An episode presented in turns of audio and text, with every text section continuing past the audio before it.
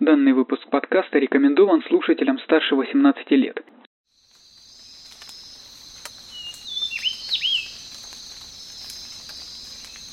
Ну что же, садитесь ближе. Меня не нужно бояться. Я расскажу вам нечто, от чего кровь стынет в жилах, кошмары, которые не дают уснуть по ночам. Слушайте.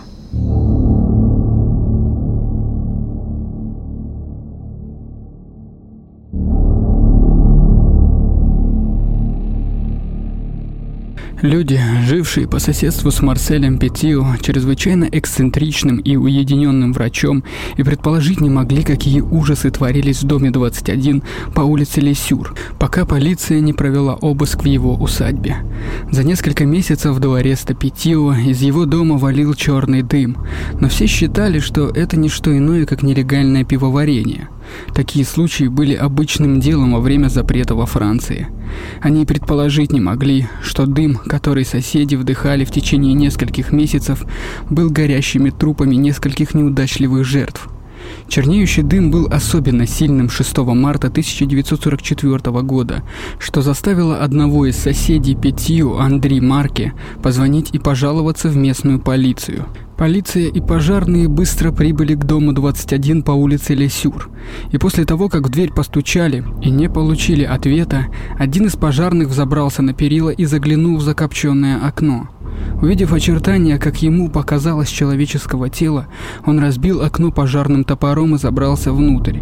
Через несколько минут, покрытый копотью, спасатель выбрался из дома, где он прислонился к стене, и его вырвало.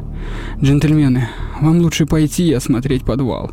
Думаю, вы найдете много интересного. Полицейские вошли в дом Петио и обнаружили несколько горящих печей, которые были единственным источником света в полной темноте задымленного дома. Возле каждой печи лежали сваленные в кучу останки нескольких человеческих жертв.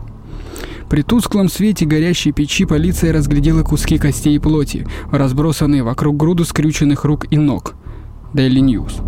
Мало того, что вокруг дома Петиу было разбросано ужасающее количество частей человеческого тела, полиция также обнаружила следы камеры пыток – Треугольная комната, как ее назвали полицейские.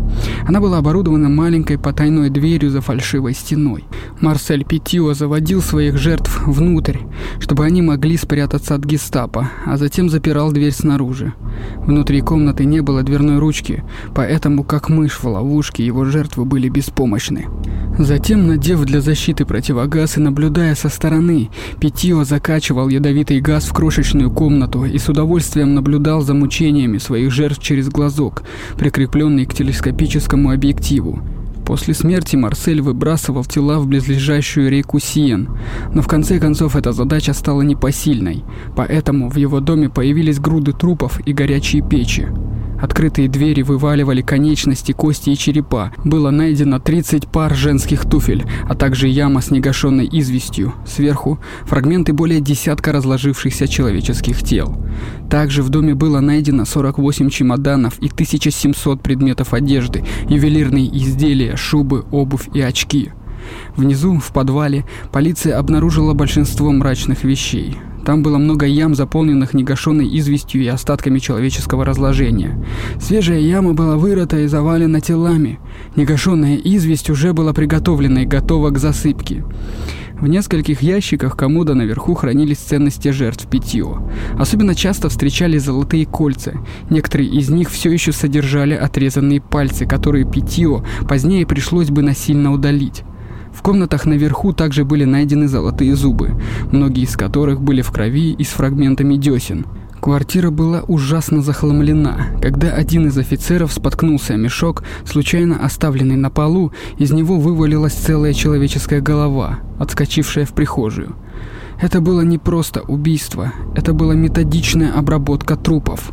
Полиция начала подозревать, что в Париже действует серийный убийца. Причем даже в неспокойные 1940-44 годы, когда все не стали появляться трупы.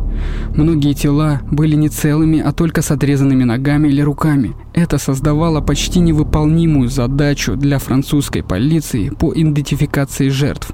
Большинство так и не было опознано, а среди кусков было 9 обезглавленных голов неизвестного происхождения, 4 бедра и множество других частей.